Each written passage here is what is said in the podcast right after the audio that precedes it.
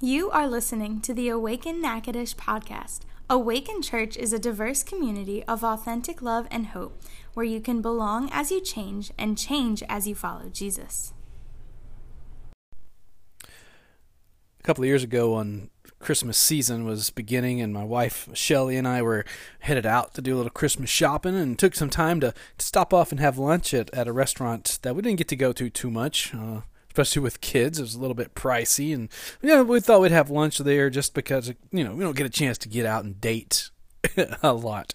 And so we had lunch at this this nice place, and as we were getting ready to to wrap up our meal, um, the the waitress came over and said. Uh, um, thank you so much. If there's anything else you need, let me know. Um, and someone has paid your bill and said to tell you Merry Christmas. And somebody had given us this great gift of of of paying for our lunch at this nice restaurant.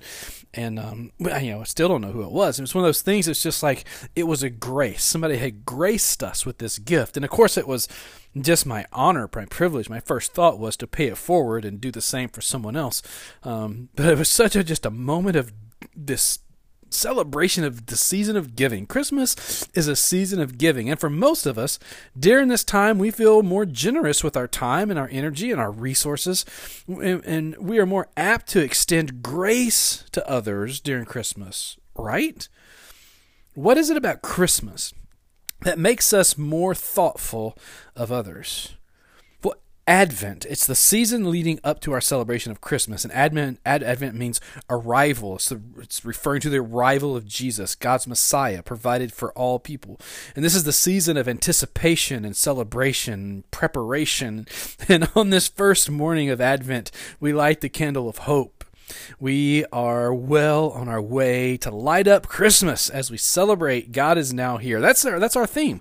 God is now here and comes from the prophet Isaiah. Isaiah 7:14 says, "Behold a virgin will be with child and bear a son and she will call his name Emmanuel." Now Emmanuel is is a title used to identify the Messiah literally translates as God with us. Jesus shows us that God is not sitting passively in some far off celestial kingdom, but that God is now here. And so we're in the Christmas story, and we're going to be in Matthew chapter 1 today. So if you have a Bible, grab it real quick and uh, turn to Matthew chapter 1, and we're going to read from verse 18 to 25. And surprisingly, I kind of look back at my records, and you know, it's kind of like at Christmas time, you kind of have the same kind of set passages of scripture and some of the same themes over and over, and and I've done that, and you know, take to, you don't preach the same sermon, but sometimes you take some of the same illustrations, same uh, points and you kind of remix them and, and present them again. I have never I su- surprised myself to look at my records and over 22 years of preaching and teaching scripture. I've never preached this. I've never preached on this story today where the Joseph uh, receives the the message that he's going to have uh, uh there's going to be a child to make to name Jesus. And this is where we're at. So so Matthew 1:18 says this is how Jesus, the Messiah, was born. His mother Mary was engaged to be married to Joseph, but before the marriage took place, while she was still a virgin, she became pregnant through the power of the Holy Spirit. Joseph, to whom she was engaged, was a righteous man and did not want to disgrace her publicly, so he decided to break the engagement quietly. As he considered this, an angel of the Lord appeared to him in a dream. Joseph, son of David, the angel said, do not be afraid to take Mary as your wife, for the child within her was conceived by the Holy Spirit. And she will have a son, and you are to name him Jesus, for he will save his people from their sins. All of this occurred to fulfill the Lord's message through the prophet Look, the virgin will conceive a child, she will give birth to a son, and they will call him Emmanuel, which means God is with us.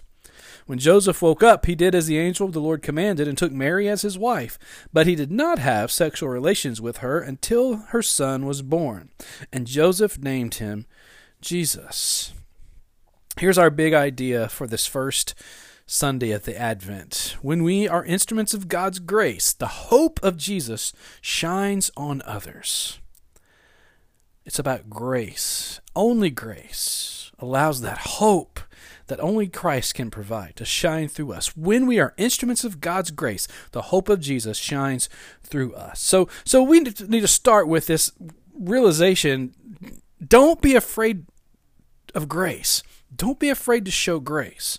And I say that because I've had the experience where a lot of times within the con- the context of the church world, I have seen and experienced grace be the furthest thing that was extended. A number of years ago, I was a youth pastor at a church, and uh, there was there was these two boys, and they were definitely unchurched. They were you know they were kind of ruffians, and they were like 13, 14. They were brothers, and they liked skateboard, and they they uh, didn't know any better you would think that everybody would know better, but they were riding their skateboard down the hallway uh, on, on one Wednesday evening, and um, and this this adult, and I didn't know that they were riding their skateboards in the hallway. This adult, when I came upon this, I heard yelling and this adult had these two boys in the hallway and were scolding them, yelling at them for riding their skateboard in the hallway of the church. And I said, "Yeah, let me let me take care of this. You know, I'm I'm the youth pastor.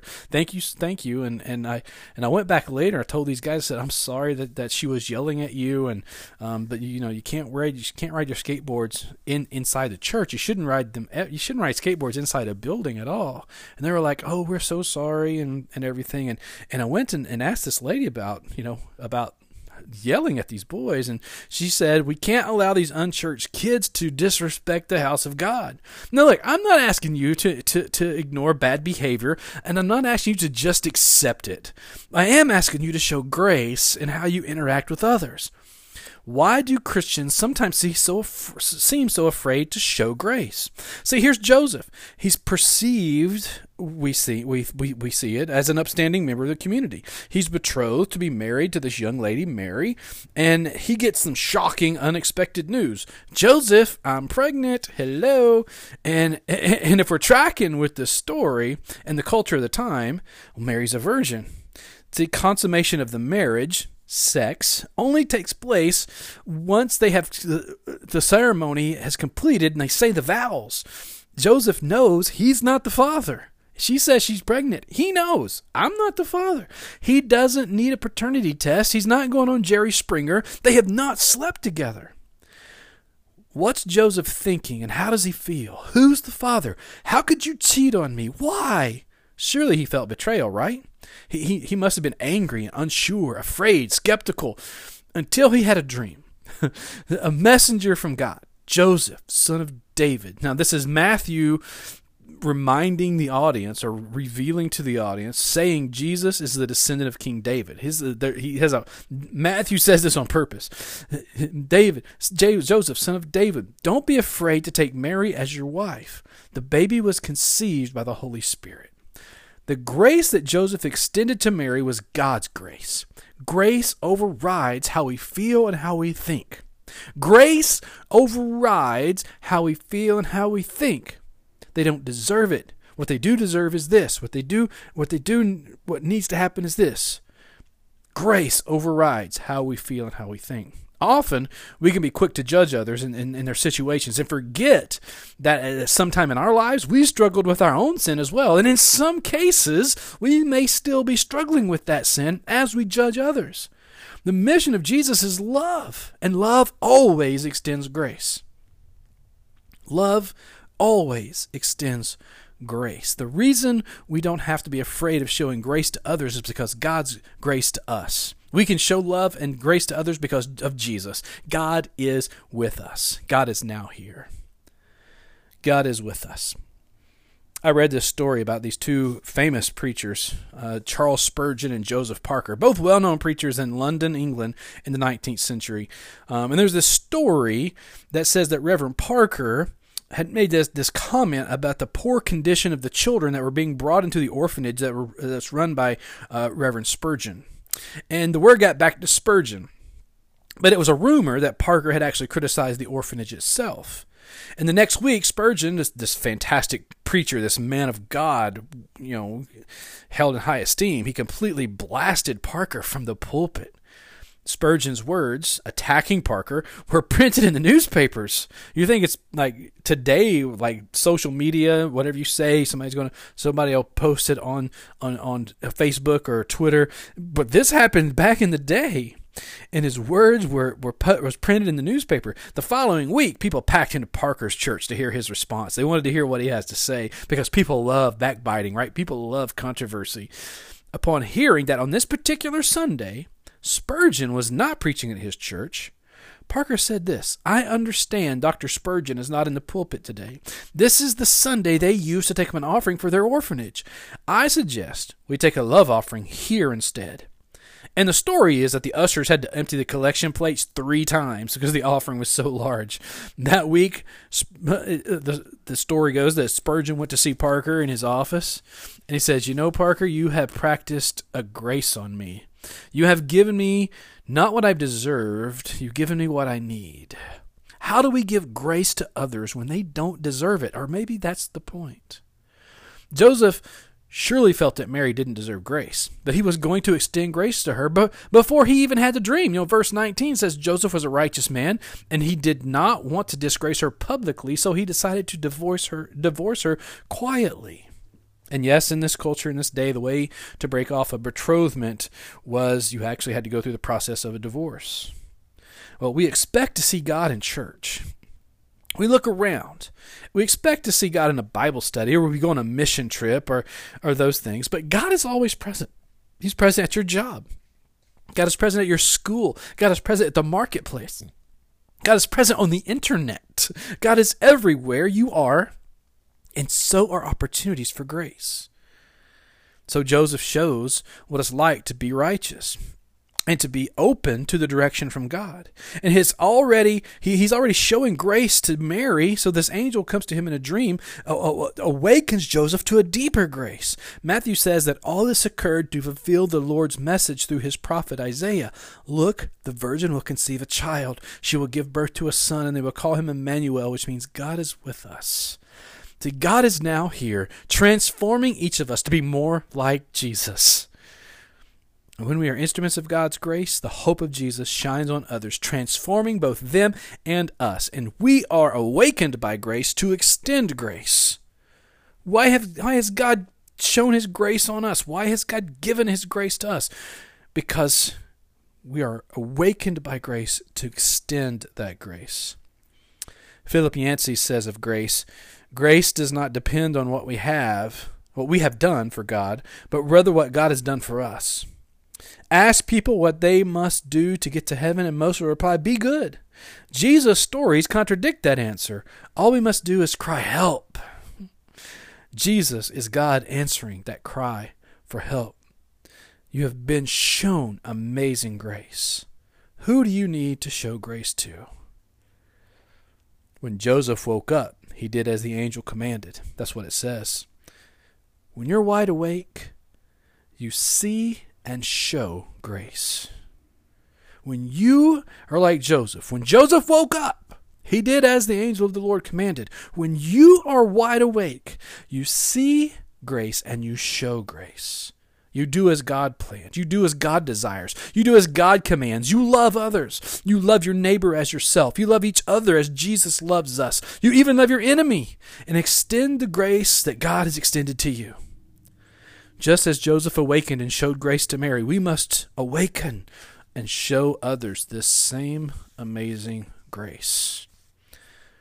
See, this Advent, the, the Advent is all about anticipation. Christmas is about celebration. And if we're not careful, we can get caught up in the, the busyness of the season and fail to live awakened to grace. We extend grace when they cut you off in traffic. We extend grace when they take the parking spot that you wanted.